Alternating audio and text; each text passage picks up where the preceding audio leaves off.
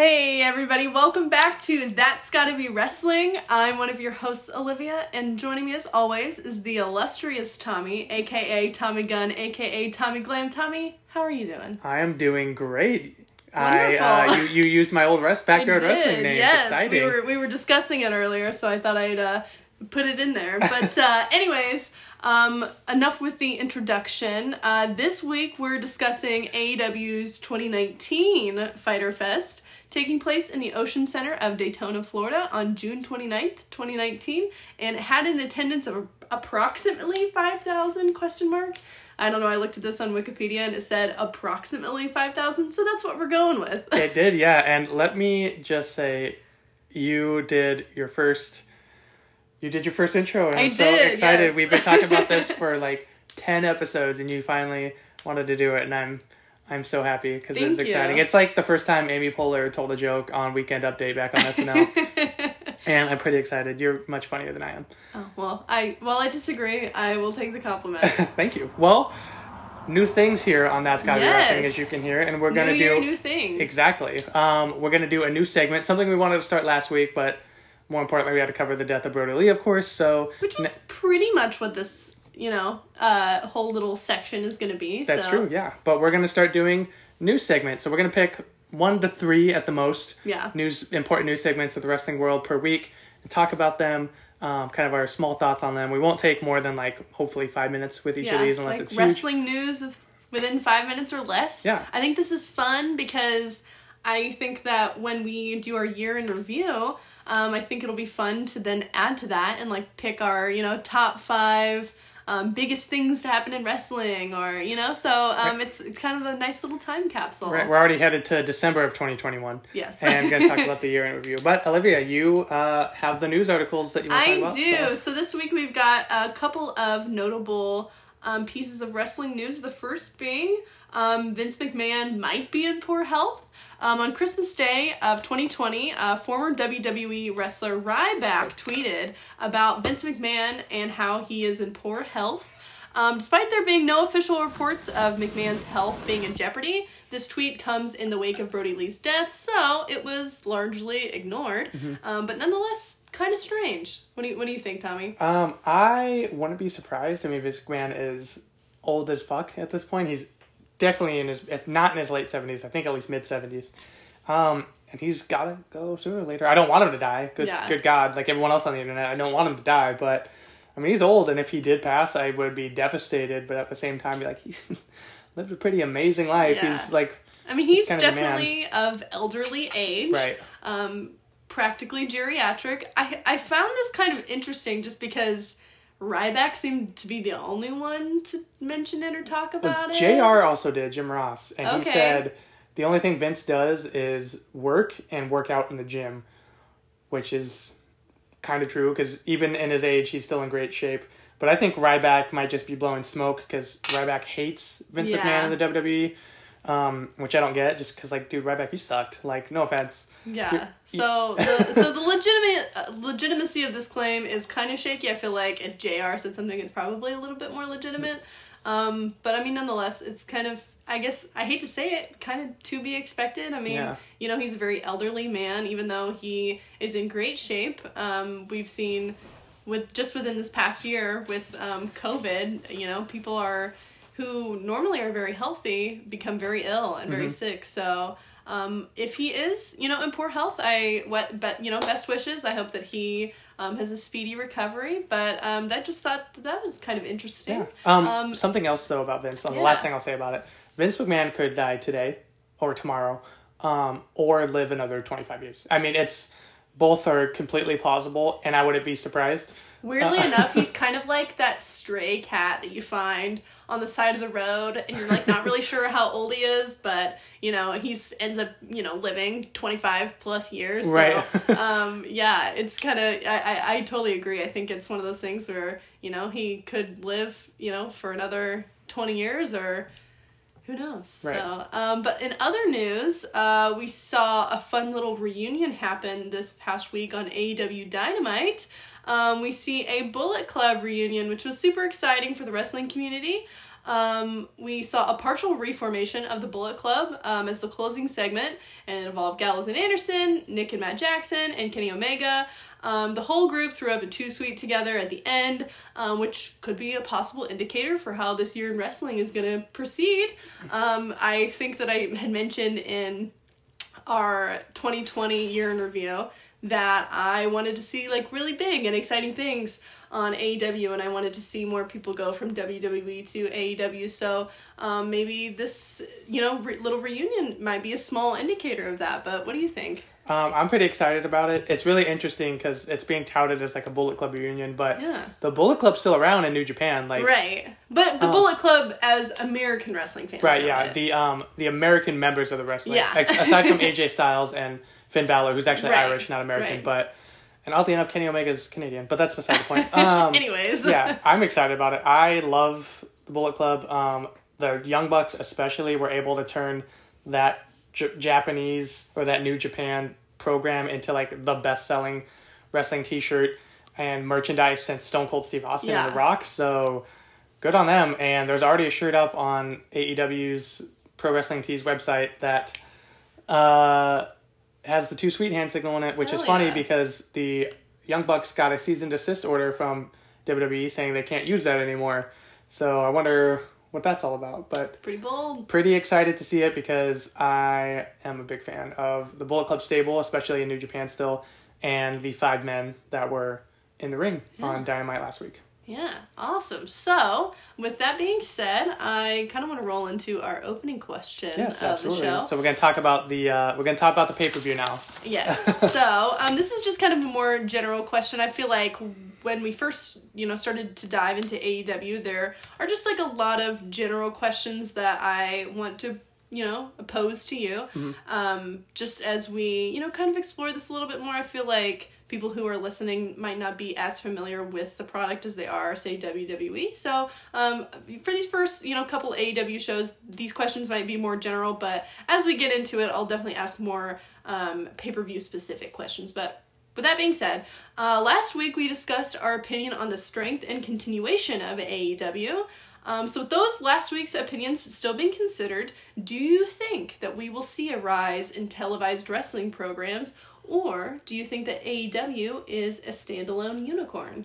Um, I definitely think we will because A E W is working with Impact Wrestling right now, right. which is the former T N A, which is bringing new eyes to T N A, beca- or sorry, Impact. I'm so used to calling it T N A from back in the day. You know, that, I am too. It's okay. which is a terrible name. It really is. But it's just what I call it. And uh, which is great. I mean, Kenny Omega's working with them. Gallows and Anderson, who just appeared on Dynamite, yeah. are, are Impact wrestlers. Yeah. Um... And the Young Bucks want to wrestle against the Motor City Machine Guns again, which I haven't talked about them on this show before, but Chris Sabin and Alex Shelley, the Motor City Machine Guns, are one of my favorite tag teams of all time. And they really made the Young Bucks back in the day. So that's going to be interesting to see as the Young Bucks have become more seasoned. And uh, they're already working with Ring of Honor, so hopefully Ring of Honor can get a lot more coverage. And if they start to continue, like once we get a little more normalized and travel's allowed again, if they can start working with New Japan... Yeah, that's going to be great because that's New Japan, yeah, New Japan Pro Wrestling is amazing, and they can bring over a lot of amazing talent, some of which we've already seen, some of which we'll cover here, and it's just going to kind of make the W W E step up their game because yeah. they're getting all these programs together to take take them out kind of in yeah. a way, so it's going to be really interesting. Who knows, though, with the whole COVID thing, it's really impossible to tell. Uh, yeah, I mean, there there's a lot of different things that can happen, but I think that it's really interesting to see, you know, a program such as A E W work in tandem mm-hmm. with already established companies like Impact, for example. Uh, I think that with that, you could probably see, and even with your mention of New Japan uh, wrestling, I think it would be really, really cool to see, you know, that kind of product being more easily accessible to...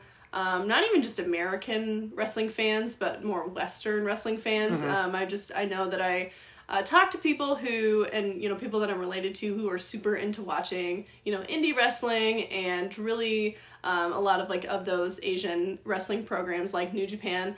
Um, I think it would be really cool to be able to have easier access to be able to watch that kind of wrestling.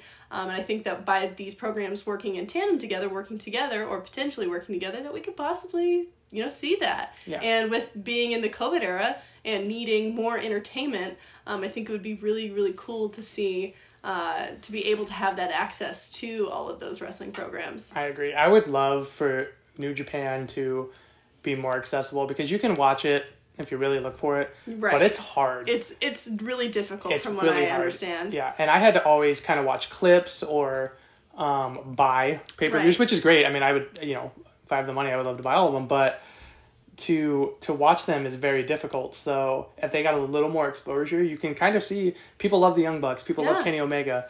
But you don't, a lot of people don't know the uh, Okadas of the world, or the Nados of the world, or the Tama Tongas of the world, one of the original members of the Bullet Club. And it would be great if those guys could get a lot more exposure. We're getting some with, like, Riho, I believe, yeah, is from New exactly. Japan. She's great. She's obviously going to be on this show, as well as a bunch of the other women. Um, Shinsuke Nakamura is from New Japan Pro Wrestling. Obviously, he's really well known.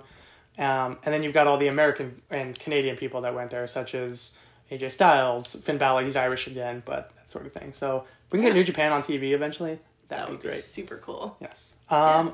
So we're going to get into our show. Yeah, now. Without further ado. All right. So this is, like you mentioned, A E W's Fighter Fest twenty nineteen. And let's just talk about the name real quick. Yes. Fighter Fest. So obviously it's a play on the Fire Festival, um, which was a supposed to be a music and club festival that took place on a private island, I think twenty sixteen or seventeen. Something like that. All of these bands and models were supposed to be at, and all of these social media um, influencers got invited. But the problem was, it sounded great too, all these acts that were going to play. Blink one eighty-two is the one that always comes to my mind. But the problem was, the promoter of it was a sociopathical, pathological liar who never could get these things, was promised bungalows and um, gourmet meals, and instead got shitty paper tents and cheese sandwiches. sandwiches. And these people, um, while they are very privileged, got stuck on this island, I think, for two days yeah. without, like, stuck in the airport. They couldn't yeah. even leave the airport. Um, and it was one of the biggest disasters ever. There's um, two documentaries, one on Netflix, one on Hulu. Check them both out. They're amazing. And they're both so different, too. It's insane how different the two documentaries are. So the, it's kind of funny watching this, because the Fire Festival documentaries came out in January of twenty nineteen. This happened, obviously, in June of twenty nineteen. Yeah. So very relevant.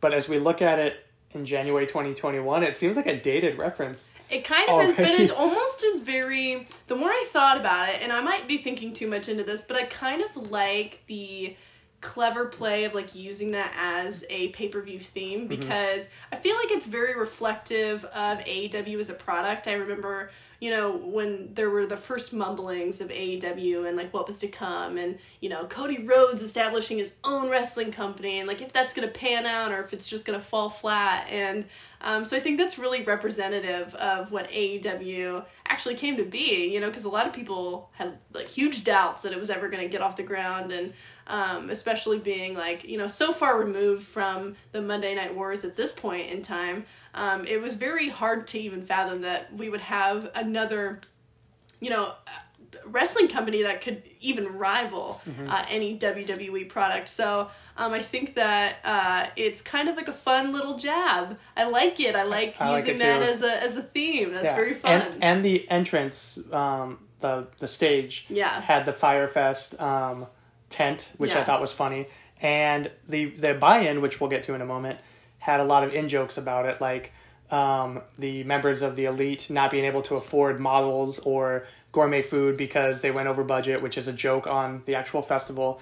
Um, none of the bands being able to show up, even though they didn't say, hey, we're going to have these bands, was really funny. Yeah. Um, and the fact that Kenny Omega and the Young Bucks forgot their gear and storyline, um, but he's like, I got you guys covered. And Matt Jackson's all excited. He's like, oh, yes, we got really awesome gear, but that means we had to cut the budget back. And then they bring out, like, standee models, the like mannequins, mannequins yeah. which was funny. Um, so it was a really, yeah, really good so they just had, they had a ton of fun with it. Yeah. Um, you know, it's, it, I think it speaks for itself when you have a, a wrestling program that not only has really, really good quality wrestling, really super entertaining, but, like, definitely doesn't take itself too seriously, which I appreciate. Yes. Um, so the buy-in, which we never really uh, review, but we do talk about a little bit, had three matches, um, which I thought was cool in an hour time. The first was a three-way tag match between the Private Party, which was Mark Quinn and Isaiah Kassidy, taking on Frankie Kazarian and Scorpio Sky of SoCal Uncensored, and the Best Friends, Chucky D and Trent Beretta. The winner of this match went on to All In for the uh, um, to wrestle for the first ever A E W Tag Team Championships, and the Best Friends win. And then they're not really attacked by the Dark Order afterwards, which was weird.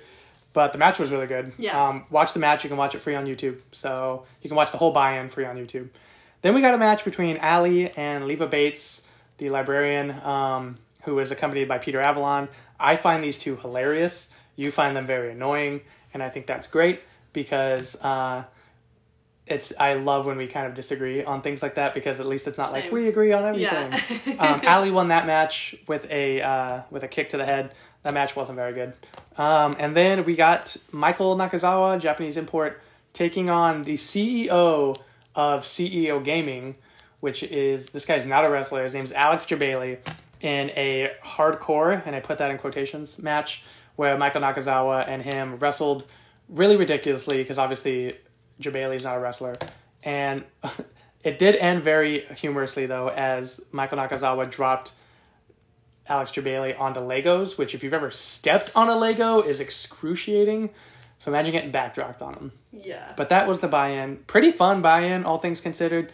Um, but onto the main show, shall we? Absolutely. All right. So our first match is the Fallen Angel, Christopher Daniels, taking on Chima. We saw these two wrestle in a six-man tag at uh, Double or Nothing. So this was just the singles match between the two. Uh, both of these two are, like I mentioned last week, um, the old members of their teams, essentially. Uh, I believe Christopher Daniels is like forty-eight and Shima's in his early forties. So they're quite old, but they move around very fast. It's a very fast-paced opening between both men, uh, but it's slowed down by Daniels as he gets Chima in a headlock. We get a tilt-a-whirl backbreaker, which brings the action to the outside, where Daniels then hits a suplex onto the floor. Daniels lands a beautiful Arabian moonsault into uh, Chima's injured lower backs, back, sorry. Chima then mounts a small comeback, but it's cut off by an Angel Wings by Daniels, but he only gets the two count. Daniels then toughs himself out of a uh, perfect bomb by Chima, and then a high-impact Meteora puts Daniels away for the surprise win for Chima, which yeah. was awesome. Uh, so, Olivia, what do we think? Um, this was like uh, an intense one-on-one to begin the show. It was a really, really good match. Um... And despite it being fairly short, I thought it was like a pretty explosive match. But other than that, I don't really have anything notable that I liked about the match. Um, I just thought, again, it's just really good wrestling. Nothing to really complain about. So for that, I'm going to give it a three out of five. I gave it a three out of five as well. Um, I thought, I mean, these guys are old. So yeah. they're always going to be kind of a step behind, especially what they were at fifteen years ago. Um, but I thought it was pretty fast-paced for guys in their age group. Um, Christopher Daniels is a legend. Um, this is some of my only experience to Chima. But, yeah, very, very good opener, very strong opener. Uh, no pun intended on the Strong Hearts thing. And I thought both men looked great. Chima, they kept touting the announcers, um, which I didn't mention, are good old Jim Ross, greatest announcer of all time. Excalibur and uh, Golden Boy are the announcers for this one. It's going to be a while before we get Tony Schiavone, unfortunately. But yeah. we'll get him in there. And they kept saying, oh, Chima's wrestling Kenny Omega at Fight for the Fallen, which is the next pay-per-view we'll cover. And they talked about that a lot, which I think was kind of strange. Like, you only need to mention it one time, guys. Yeah. But, yeah, three out of five is what I gave it Wonderful. as well.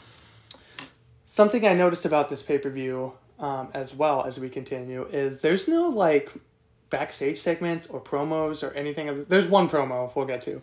But there's nothing like break from the action. I mean, it immediately goes into the next match, yeah. which is a triple threat match between uh, Riho, uh, Nyla Rose, and Yuka Sakazaki.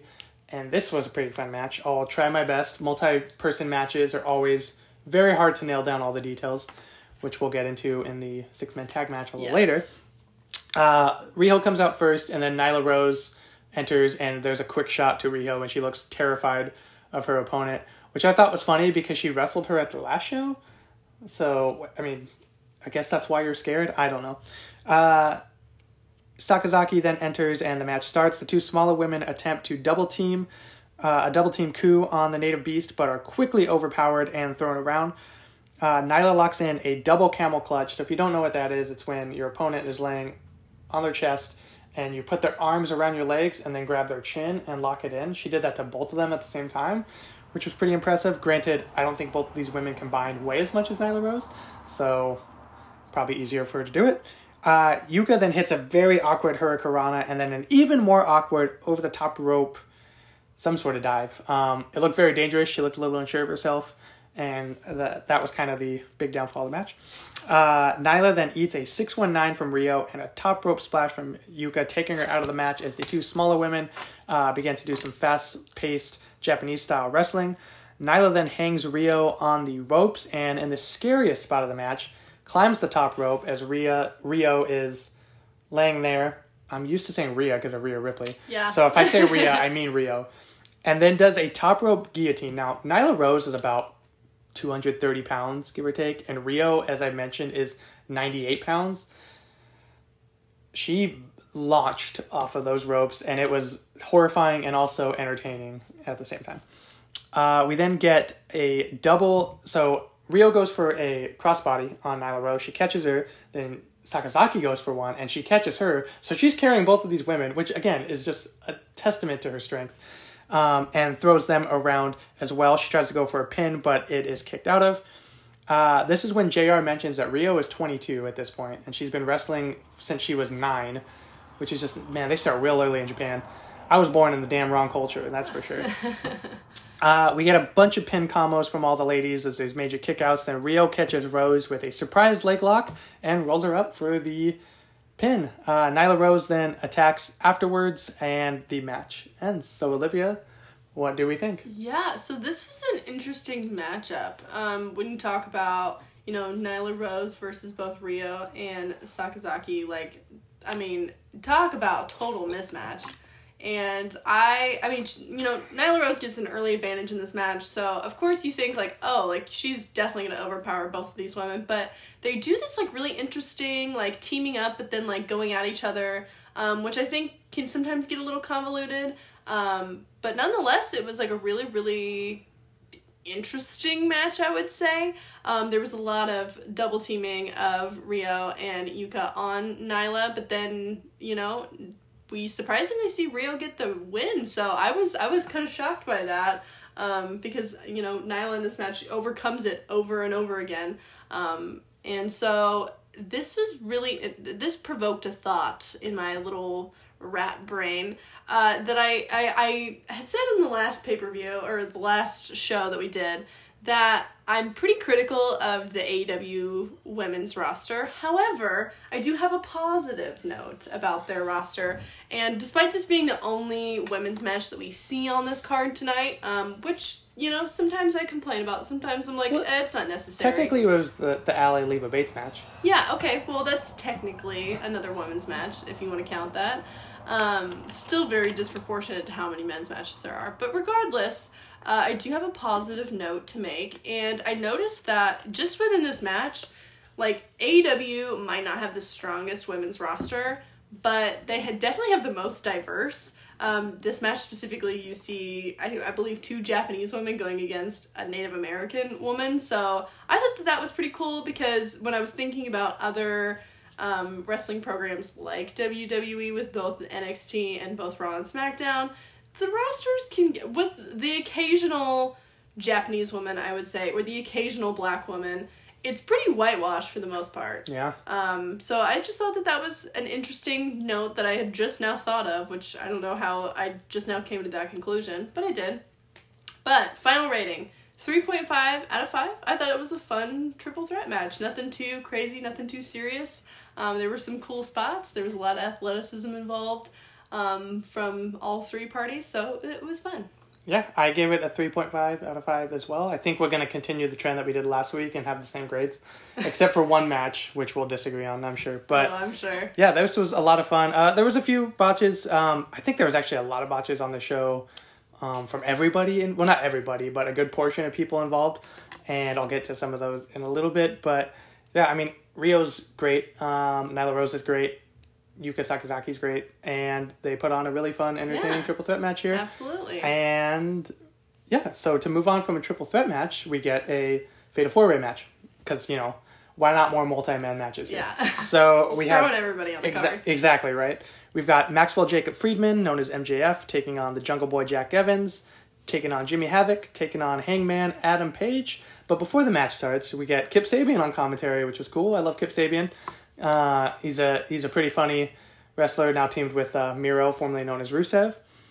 But M J F makes his entrance first, and then he grabs a microphone, and the promo that he cut was just fantastic. Now, M J F is just a prick, and I don't think if he ever heard this, he would be upset with me calling him that, because that's the role he wants to play, yeah. and that's the role he plays very well.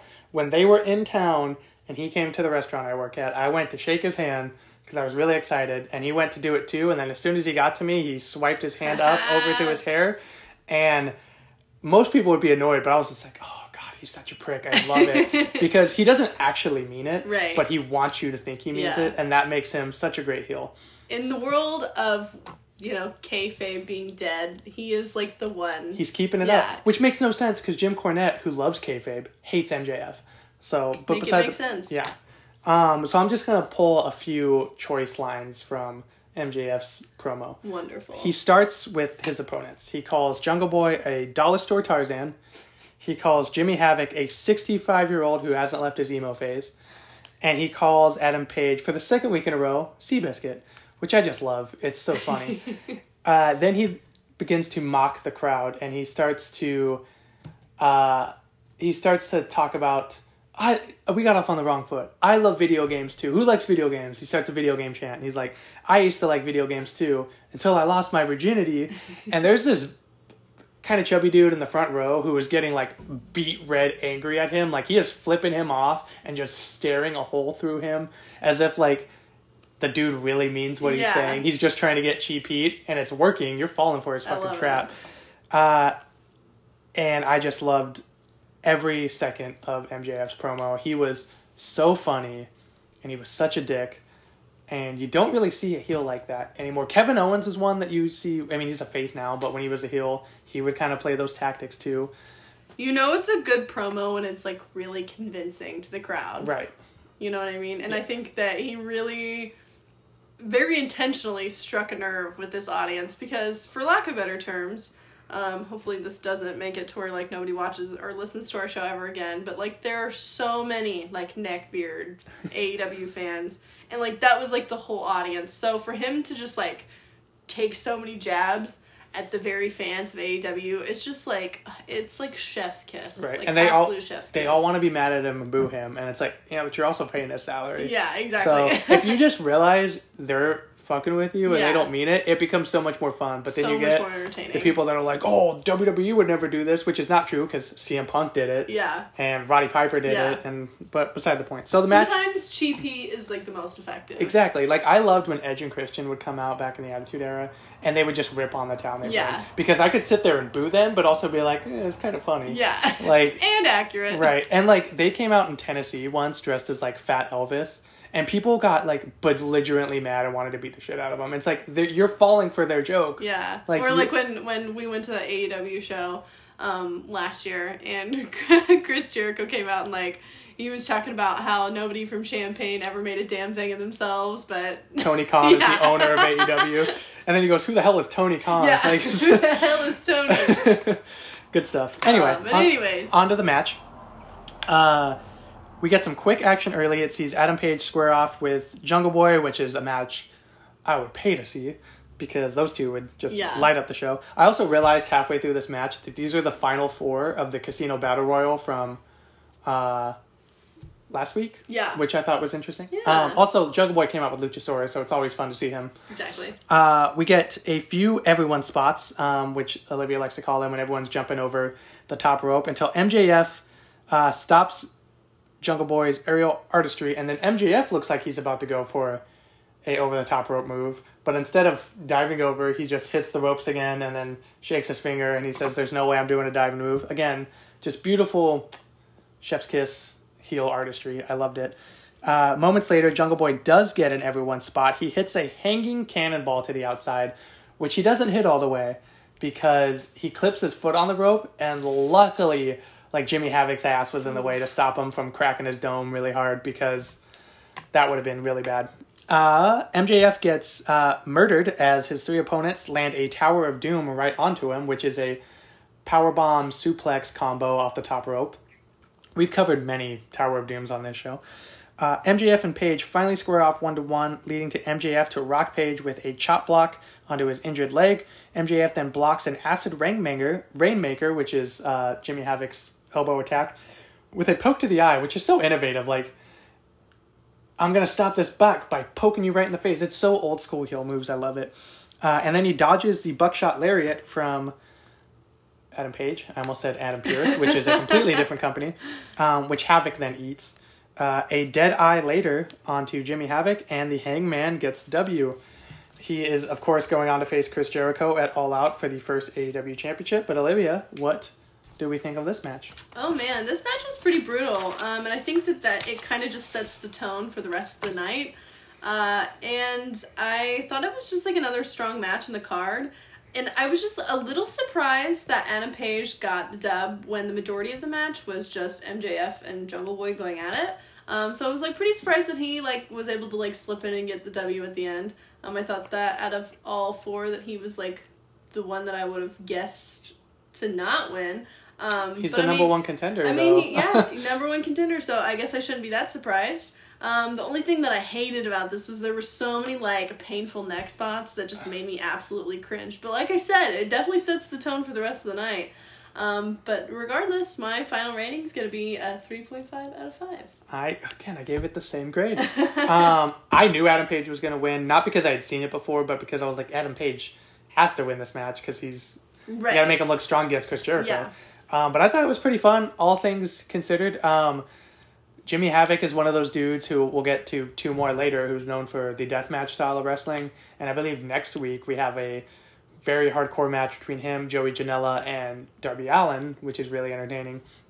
And he looked awesome here. I mean, the dude's kind of a sexual predator apparently, and he's been fired from A E W. But to not get into his personal life, like I've tried to do not do with Velvet Dream, Velveteen Dream, he's a pretty good wrestler. Yeah. He's pretty entertaining. So um, the guy might suck, but the wrestler's good. And the other three, um, we talked very highly of, of course. M J F is the best heel in the business right now. Adam Page is an amazing wrestler. And Jungle Boy is such an up-and-comer. He's your age. He's twenty-three. Yeah, very, um, very four very strong contenders in right. this match. And he looks so much like his dad, Luke Perry. Oh, the totally. late, great Luke Perry. The uh, Like the, literally a spinning image of him. Right, the twenty-nine-year-old man who played a seventeen-year-old on Beverly Hills nine oh two one oh back in the day. So, but yes, so good match. I liked it. It was a lot of fun. Now, moving on to the match that you, I think, were most excited for. We get the newcomer, Darby Allin, taking on uh, the American Nightmare, Cody Rhodes, or as he's known here, Cody, with his wife, Brandi Rhodes.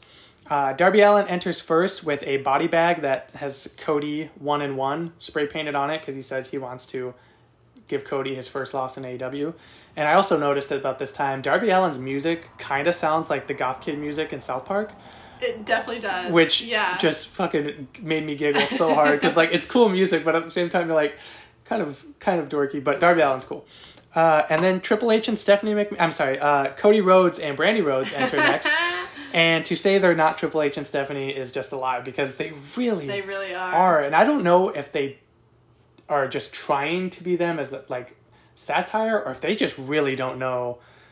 That they, um, I think they there's are. a little bit of self-awareness. I think that there's definitely an air of character foiling going on. Um, so, I mean, I agree. I, I think that there's a little bit of self-awareness because um, how could you not be, you know, as that sort of, like, power couple, um, you know, head of A E W. Right. And Cody's rocking his uh, Throne Slayer shirt. Yeah. Which is, A, a take on, of course, Triple H's throne, but also Seth Rollins's Uh, Kingslayer yeah. gimmick that he had when he fought Triple H. And then also, Brandi Rhodes is dressed like current day Stephanie when she totally. has a major WrestleMania entrance. So yeah. you kind of got to know. Yeah. Um, Justin Roberts announces the two men and says this match has a twenty minute time limit, which is something you touched upon last week. You liked the time yes. on the thing, and that's going to come into play that during this is. match.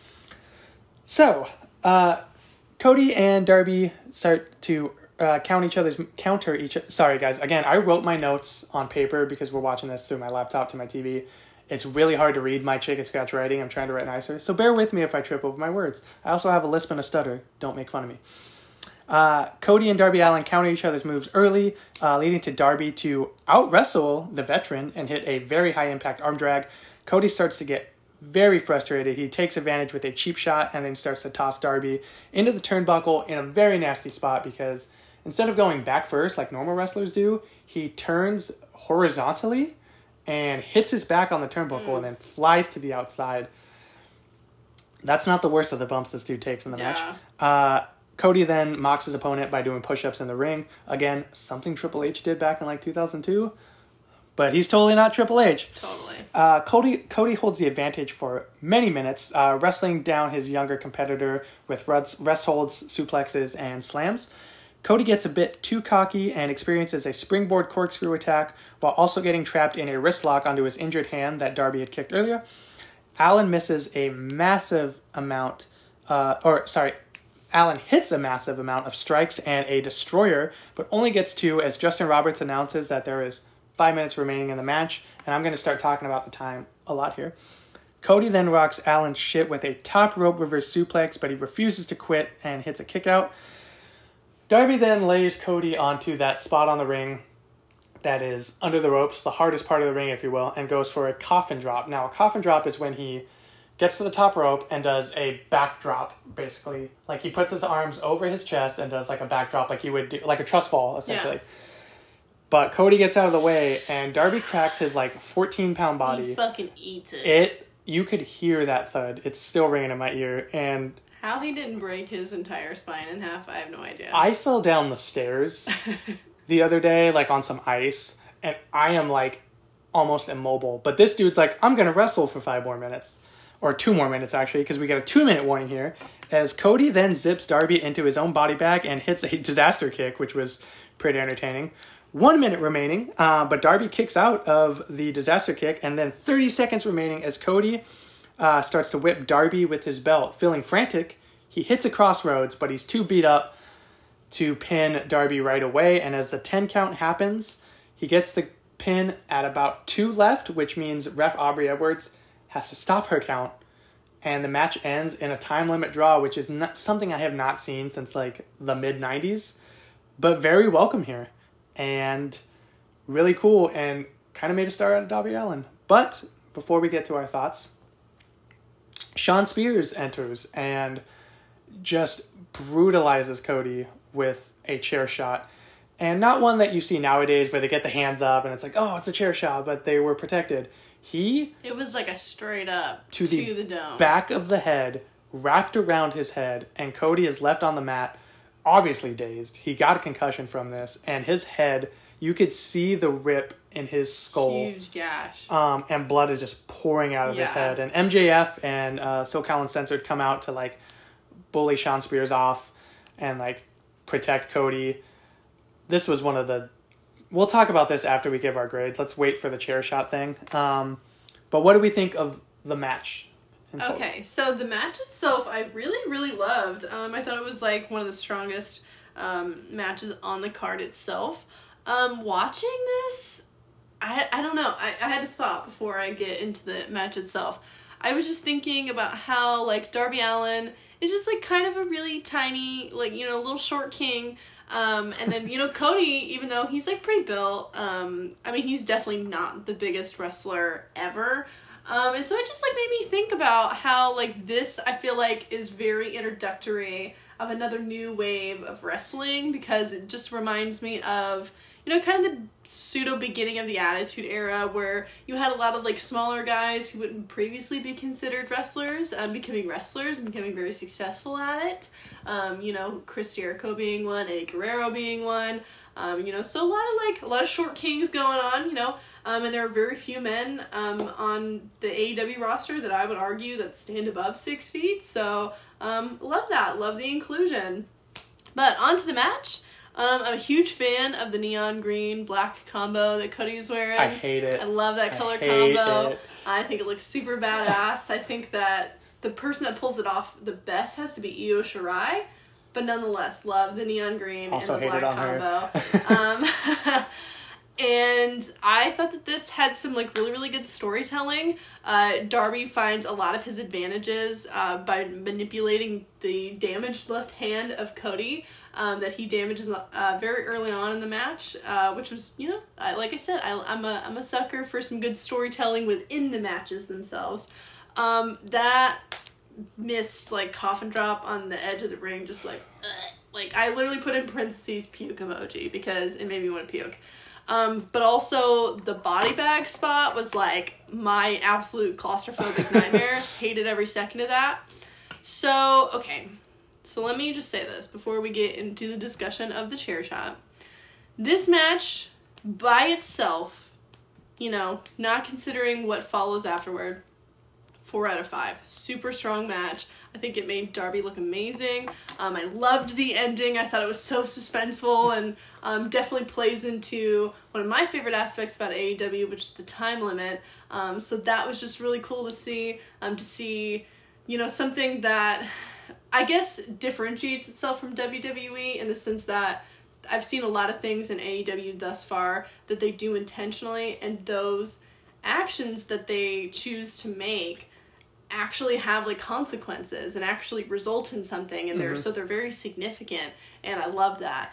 Um, but to to touch on the chair shot, which I don't want to talk about too much. Well, hold on. Can I can I give my review? Totally. Of this match yes. First? Absolutely. Then, Go okay. ahead. So I think I agree with everything you said. This match told a story in twenty minutes about a veteran who is a very good wrestler who underestimated his rookie opponent, who made Cody Rhodes, with all the jokes I say against him, made Darby Allin a star totally. in this match. He made that kid look so good. So good. And that is so much credit to Cody, and that's so much credit to Darby. And I would have given this match a five out of five. But I have to look at the entire presentation. And sure, I make fun of the entrance, but, like, it's part of the presentation, and it's funny. So I'm not going to take that away. But, so I gave it a four point five out of five. And the reason I didn't give it the five is the thing we want to get into now, which is the chair shot from Sean Spears, because that's still part of the presentation yeah. of this match. And I'm going to let you say your yeah, thoughts. Yeah, absolutely. So I don't I think I feel like I might have mentioned this, but I'm just going to mention it again. Um, I initially gave this a four out of five. Um, but then, of course, once we started to see what ensued after the match, I remembered, I was like, oh, yeah, this happens. Um, so with the entire presentation, including the chair shot, I have to knock it to like a three out of five. Ooh, um, damn, you knocked it down low. I was super upset by this. I, you know, don't get me wrong. I will love to go back. I love to go back and watch old pay-per-views where there's, like, super intense, brutal wrestling.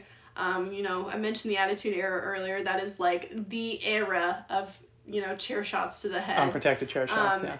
And I think that it just reminded me of the, I believe it was Mankind and The Rock, where... Royal Rumble nineteen ninety-nine yes, in Anaheim. I was there. And I just...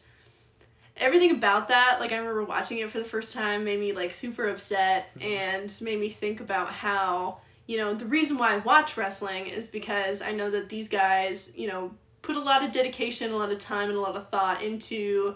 You know, I mean, they do take a good beating, but they do it so in a, in a pr- very protected way. Um, and that's kind of what differentiates itself from something as reckless as, like, football, where those guys, you know, die way too young um, because of those, uh, that, because of that head trauma. And so I felt like this obviously was something that was, like, very... Um, debated in the wrestling community mm-hmm. when this happened. Some people really loved it, and those are the people that really, really love A E W. Some people hated it, and I don't think that it's... I don't think it's necessarily a whole critique on A E W as a company. I just think it's a critique on the choices that I think that, you know, like, don't get me wrong, Cody is a great performer. He, you know, runs his, the company that he is a part of, that he has a hand in very well, and does a fantastic job and creates a fantastic product. But I feel like we're kind of past this sort of thing. Um, and I feel like my me saying this now is probably going to conflict um, with what the one of the matches that we talk about later. Uh, but I just... I think it's kind of super unnecessary, um, especially with his head being damaged as bad as it was. God, it was just super brutal. And I think that by watching that blood pour out for just, like, way too long and being really quiet in the ring. And the, the replays. Quiet, they played yeah. it like ten times. So unnecessary. So I'm I'm glad you brought up... Uh, actually, are you finished? I don't mean to... Oh, yeah, I'm okay. totally finished. I'm glad you brought up the Attitude Era style headshots. Because while we look at them now and we're like, God, that was so stupid. Like, why did we let this go on for so long?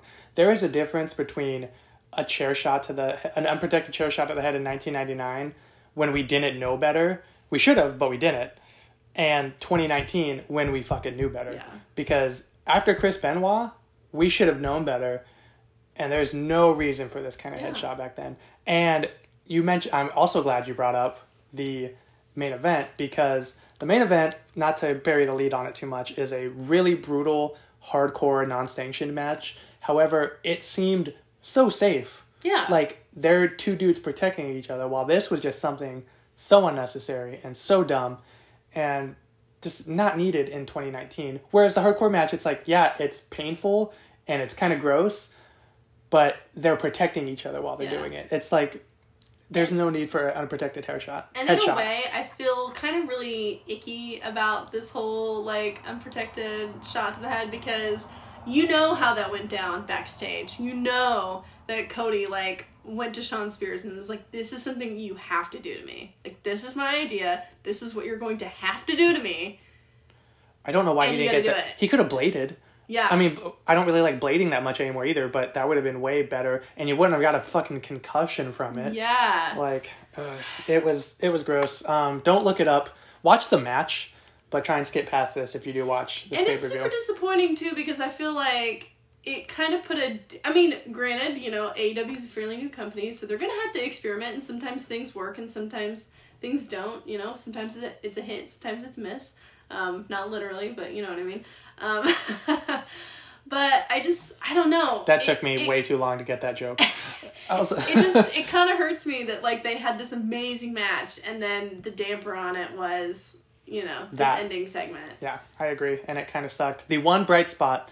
about this segment is, is Cody's getting um, taken out, um, being helped out. Uh, we see a Dean Malenko. Yeah. While Dean Malenko appears, who is a legendary technical wrestler from the nineties and two thousands. Um, easily one of the most underrated wrestlers of all totally. time. I agree. Yeah, and he's a backstage producer now for A E W. So that was cool. Hey, yeah. Dean Malenko, our first time on the show in twenty nineteen, or yeah. twenty twenty-one, technically.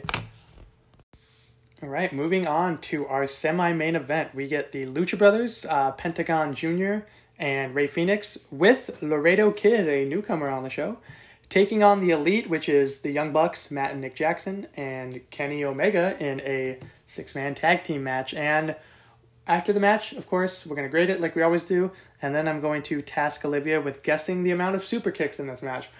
And this one put me through the ringer, because good God. Good God. So, uh, the Lucha Brothers and Laredo Kid come out first, um, and then the Elite come out, and Matt and Nick Jackson are dressed as Ryu and Ken from Street Fighter, and Kenny Omega is dressed as Akuma from Street Fighter. And that was super cool. That was the costumes that they alluded to earlier, and the other announcers were making fun of J R. They're like, for the old people at the uh, announce table, this is based off a video game called Street Fighter, which doesn't make any sense, because Street Fighter came out in, like, nineteen ninety-two. So, but he was still very old then. That's so. true. That's true. Um, this match had a lot going on. So I'm going to hit the basic points of it. I cannot hit everything. We'll be here for fucking three hours. Yeah. So uh, Nick and Laredo start out the match, uh, get some beautiful high-flying Lucha Libre offense. All six men then enter the ring, and the Elite eat uh, two super kicks and a drop kick at the same time. Um, and then they eat some over-the-top offense. Matt gets rocked by another double super kick and uh, gets put... Oh, no, sorry. It's... So, Laredo Kid is around or behind Matt Jackson, and the Lucha Brothers hit him with dual super kicks. And as he's falling backwards, Laredo Kid jumps up and grabs him into Dragon Karana. It was seamless and so beautiful and so great. I've never seen Laredo Kid before this match, and he was pretty amazing. Uh, Matt then gets a variety of Northern Light suplexes, including a double one to both Fénix and Pentagon. Uh, we get a lot of triple team moves from the Elite onto Laredo Kid, but then he gets the hot tag, and uh, Pentagon takes out all members of the Elite.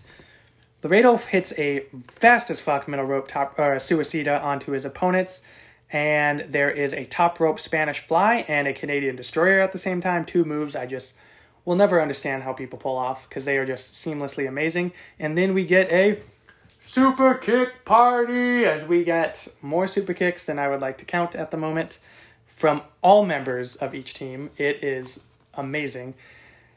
But the Elite counter, since they're dressed as Street Fighter characters, with Hadoukens. And if you don't know what Hadouken is, it's a flying projectile attack that doesn't make sense in real life, but in the video game it makes sense, and it was really funny to see that they're adding some comedy into the match. Uh, that's then soon followed up by a triple Liger Bomb, and all of these things happen at the same time, so it's like triple super kicks, Hadoukens, Liger Bombs, it's craziness.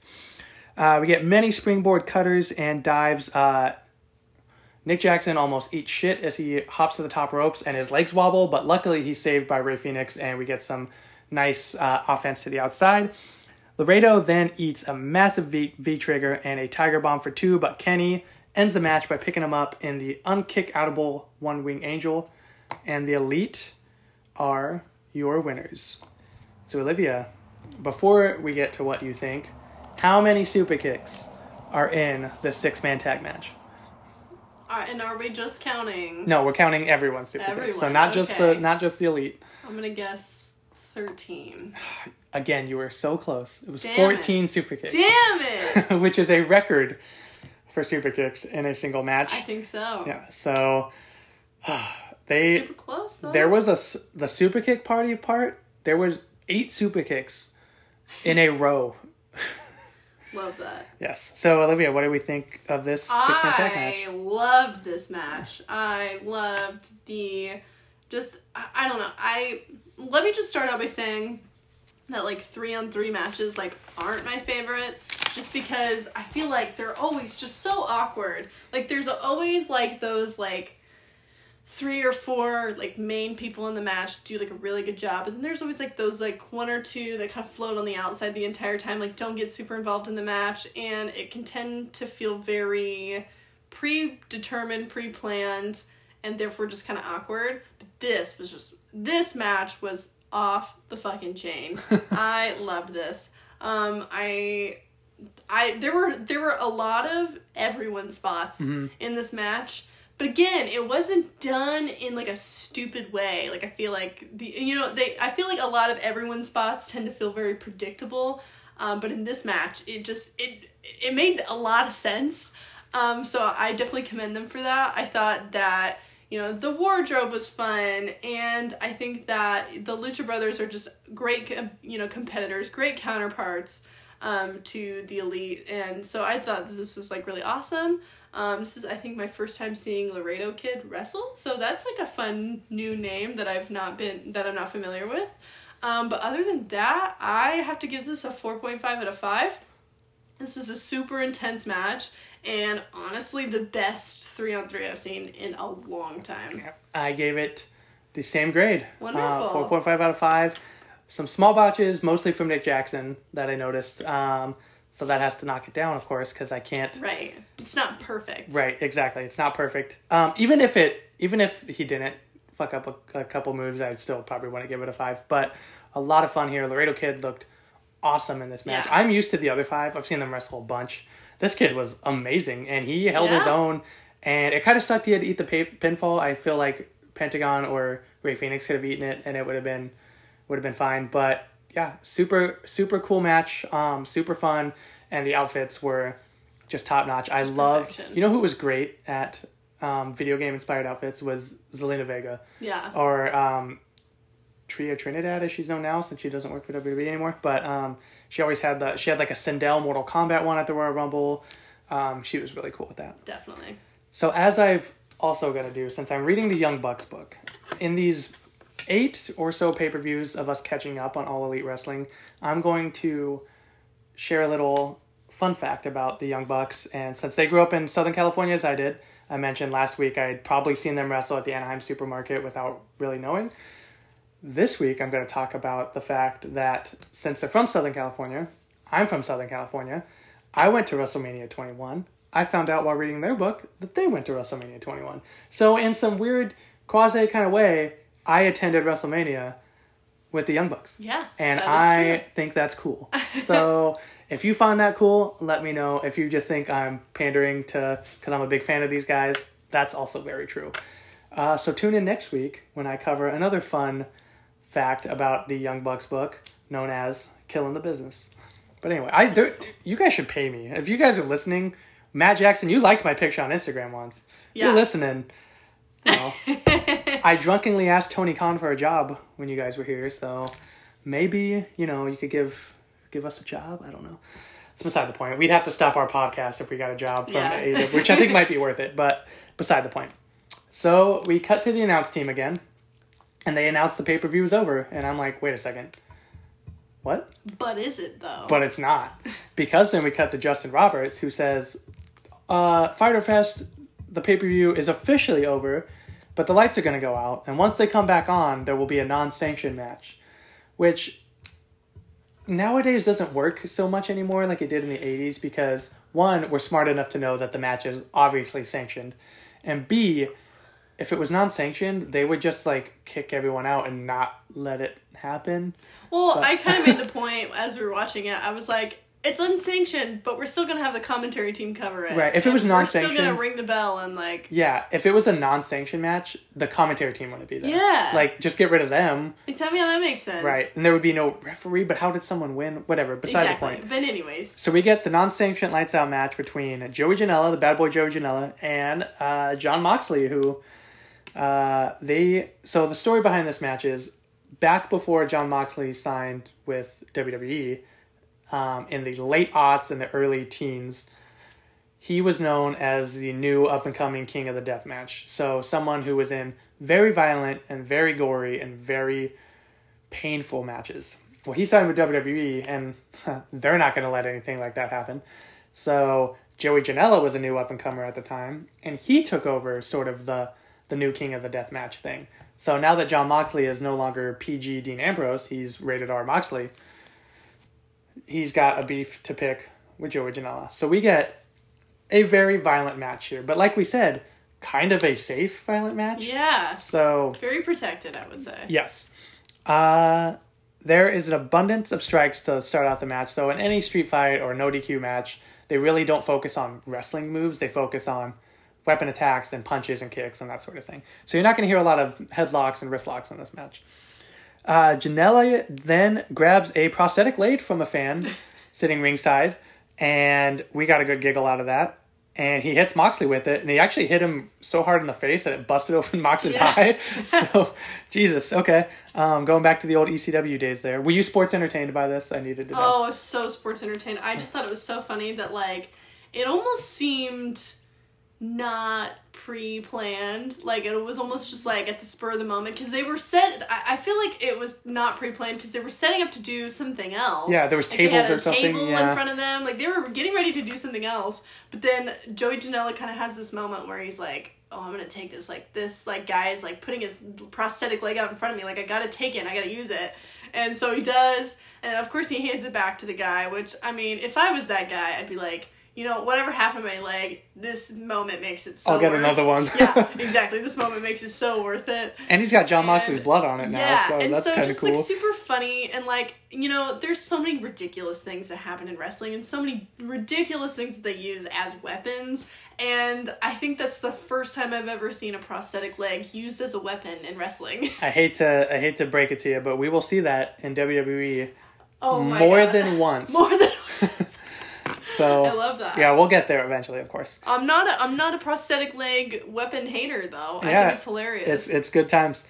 Uh, we get back in the ring. Janela sets Moxley up on a chair, and we get the first very painful part of this match, where he goes for a top rope senton onto a Moxley who's sitting on the chair. Moxley moves, and Janela just back first into a seated chair, which cannot feel good. Destroys it. Yes. Uh, Moxley then grabs a barbed wire chair from under the uh under the ring, and the crowd starts a "you sick fuck" chant, which is a first on this podcast. That it and is. Moxley bows and then goes to hit Janela with it, but he misses, and Janela then starts to hit him with the barbed wire chair. And this entire match, you're wincing over to my right, which was fun, because these matches, like I said, are pretty horrific.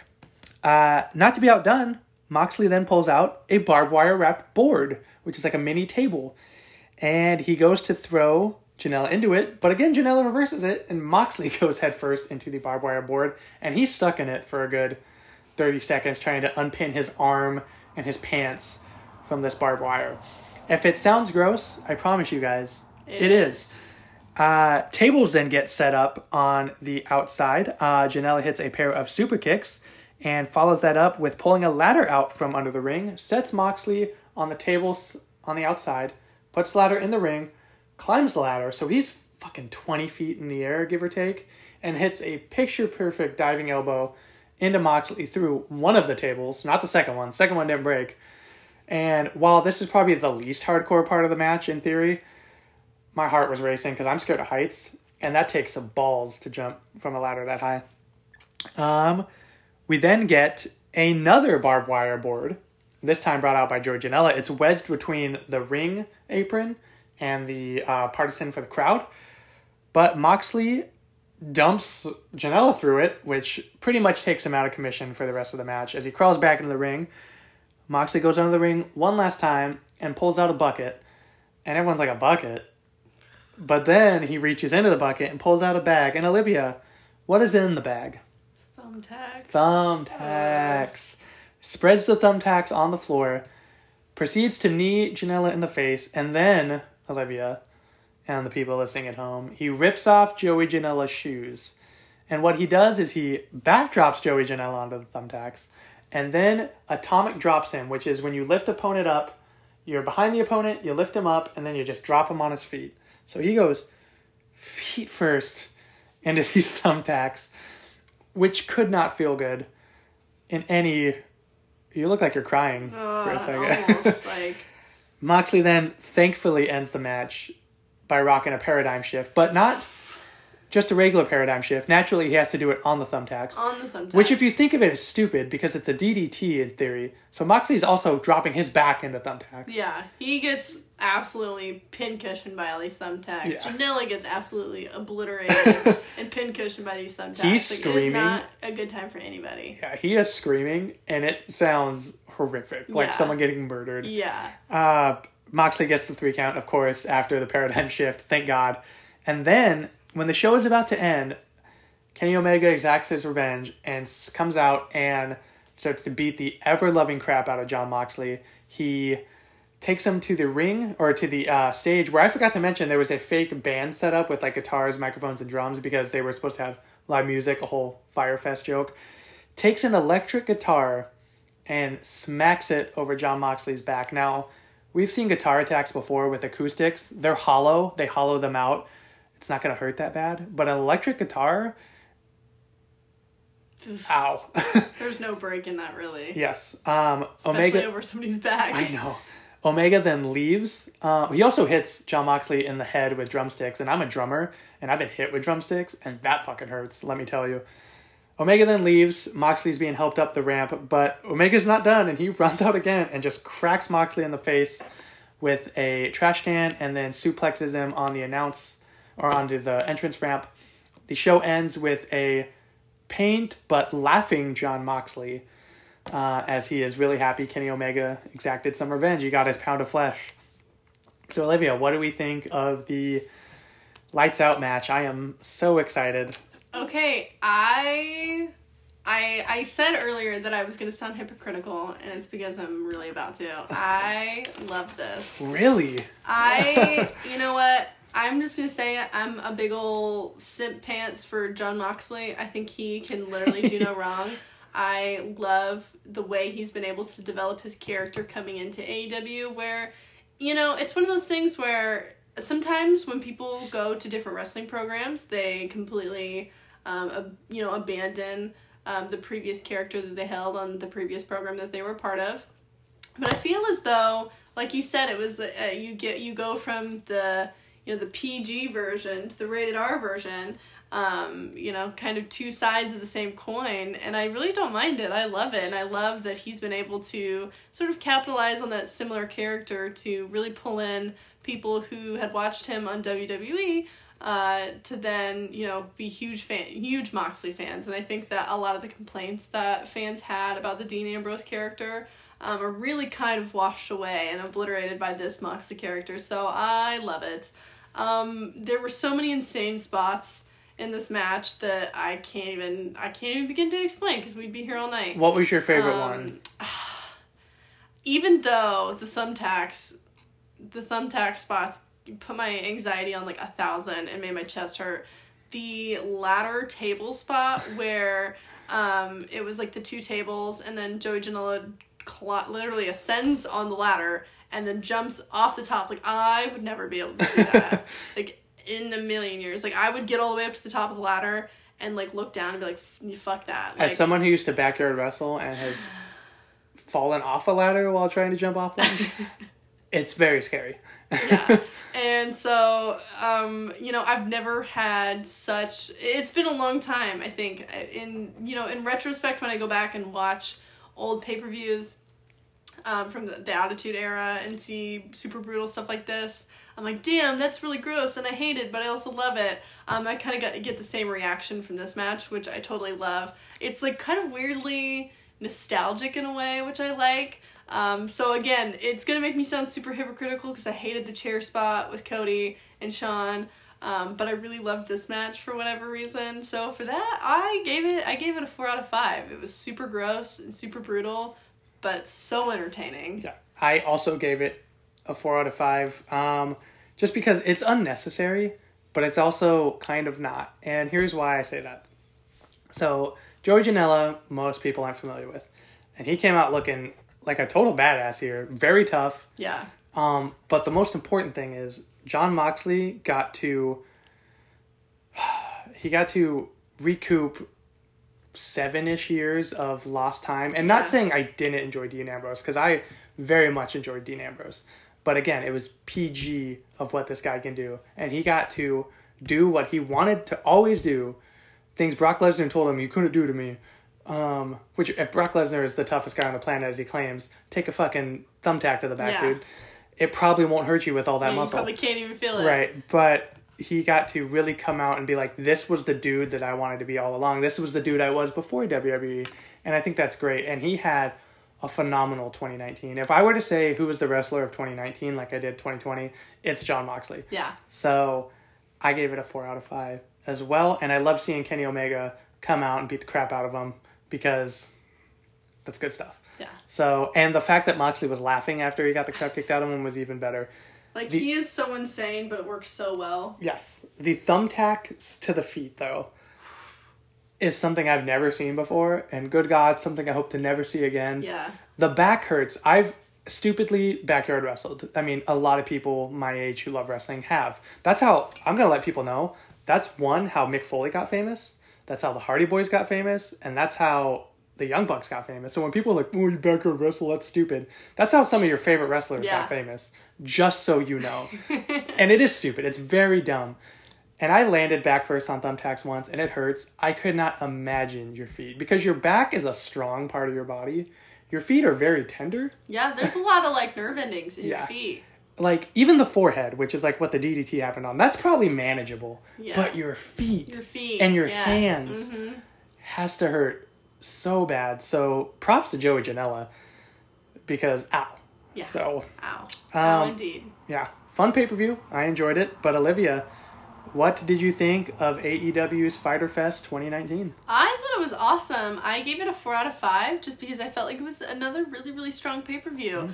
Um, you know, you mentioned earlier that there were a few hiccups, a few missteps, a few botches, um, but to be honest with you, when it's something that I feel like I can't really notice, like I did notice a couple of missteps, but I think that there's definitely a differentiation between a few tumbles and a few missteps versus complete and total botches, which I feel like there were very far and few between, mm-hmm. and for what they lacked in absolute perfection, they totally made up for in entertainment and, you know, brutalness, uh, and so for that, I love this pay-per-view. Okay, and uh, I usually ask these two first. I don't know why I did it last this time, yeah. but match of the night and performer of the night. Don't forget performer of the night this time. Yeah, absolutely. So I actually went ahead and typed these out, so I was prepared this week. Um, my match of the night, I think it's pretty obvious, has to go to the Elite versus the Lucha Brothers and Laredo Kid. Uh, I just loved this match. I thought it was super entertaining, and I just feel as though great three-on-three matches are just really hard to come by. Mm-hmm. So, and my performer of the night obviously has to go to, um, and not obviously, this might be surprising to you, uh, but Kenny Omega. I love him, and I thought he looked super strong in that three-on-three match, but then also I loved uh, his little appearance at the end. Um, to, Still dressed as Akuma. Yeah, exactly. um, so for that, I just think that he's he's got to be my performer of the night. All right. Um, my match of the night would have gone to Cody Rhodes and Darby Allin had the Sean Spears chair shot not happened. As I mentioned, that ruins the presentation of it. Right. So I also gave it to the Elite um, versus uh, the Lucha Brothers and Laredo Kid. I thought that match was great. The super kicks, though, did give me a little bit of an aneurysm, but good God. There were man. many damns that were said. Yes. Yeah, I was like, fuck, fuck, fuck, fuck, which I think is hilarious. Um, however, my performer of the night does still go to Darby Allin. This was a coming-out party for the dude. I totally. I struggled between him and Laredo Kid, but I gave it to Darby Allin because I think, in retrospect, he has gone on to be more noticeable and more around. He's the current T N T champion, so gotta give it to him. He looked great here. He did not quit, and he took Cody Le- Rhodes to a time limit draw, and that's great. So yeah. Good for him. Uh, my attire of the night for the second week in a row is going to... Well, I have to ask you first. So we mentioned earlier on, if it's a tag team, you can give it to two people, right? Yeah. So obviously the New Day have won it before. The Undisputed Era yeah. have won it before. Can I give it to all of the Elite, which means all oh, three totally. since they're it's like a, teaming? It's like a little collaboration. They're all on the same... It would be different if they were all kind of wearing different outfits, but because they're wearing outfits of the same theme, right. I think it's acceptable. Okay, cool. So I gave it to all three members of the Elite. The Ryu, Ken, and Akuma attire was awesome, and I was a big fan of that, and very excited to see that. For, so for the second week in a row, the Young Bucks have won this award. Yeah. I kind of want to see if every time we go back on one of these that the Young Bucks end up winning it. They might. I just want to let you guys know they might. Uh, final grade, four out of five, for the same reasons you said. I mean, wonderful. The missteps were noticeable, but they weren't detrimental. Uh, I thought I was going to go in really hating the Lights Out match because I remember not liking it the first time, but man, it was entertaining. So, and everything else here was good, and I got to give it to M J F on that promo. That is sticking with me. It's probably one of the funniest promos I've heard. And really strong, really convincing. It's yeah. really hard for me to watch wrestlers cut promos today, especially in an ultra scripted W W E promo. Um, and so I was just really impressed by mm. how articulate he is, uh, and especially how he's able to just like play off the crowd so well. It's really hard to do that these days. I agree. And like I said, with kayfabe being dead, it's even harder. And to be able to strike a nerve with true hardcore wrestling fans like that is a total testament in itself. I agree. And people are fantasizing, like, what would happen if it was, like, A E W versus W W E? You do your Private Party versus Street Profits, your your New Day versus Young Bucks. Man, that would be an amazing match. Yeah. Your Kenny Omega and Seth Rollins, another match. But I'm thinking with this M J F promo, M J F and Kevin Steen, or Kevin Owens, I don't know why I call him Kevin Steen, uh, would just be, one, the promo package would oh, be amazing, yeah. and the match would be great. That That's a match that I think would be an underrated gem. But anyway, we're done with Fighter Fest twenty nineteen. Yes, we we'll are. be back next week with Fight for the Fallen, which actually takes place two weeks later, which is kind of strange mm-hmm. for a new company. But Fight for the Fallen will be our next event we're covering of twenty nineteen, two years later, naturally. Um, but Olivia, do you want to take us home? Absolutely. Please go follow us on Instagram at That's Gotta Be Wrestling. That is our social media hub for the moment. Uh, we post really, really bad wrestling memes there, but also really funny at the same time. So the one you posted last week was hilarious. Thank you. Much appreciated. Sometimes I work really hard on finding good memes. Sometimes I work really hard on making good memes. So, uh, with that being said, I try really hard. So please go check that out. Also, please go give us a rating on Apple Podcasts. That helps us out immensely and more than you could probably realize. The algorithm really loves it, so please go do that.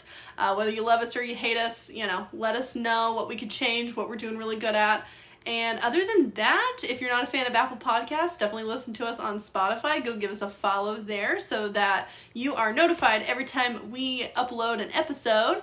Uh, but with that being said, uh, if you want something really cool to put on your laptop, go buy our stickers on Redbubble. I worked really hard on that logo. It's very retro, very eighties. uh, and I think encapsulates our podcast. So, with that being said, Tommy, thank you so much for joining me again to talk about wrestling.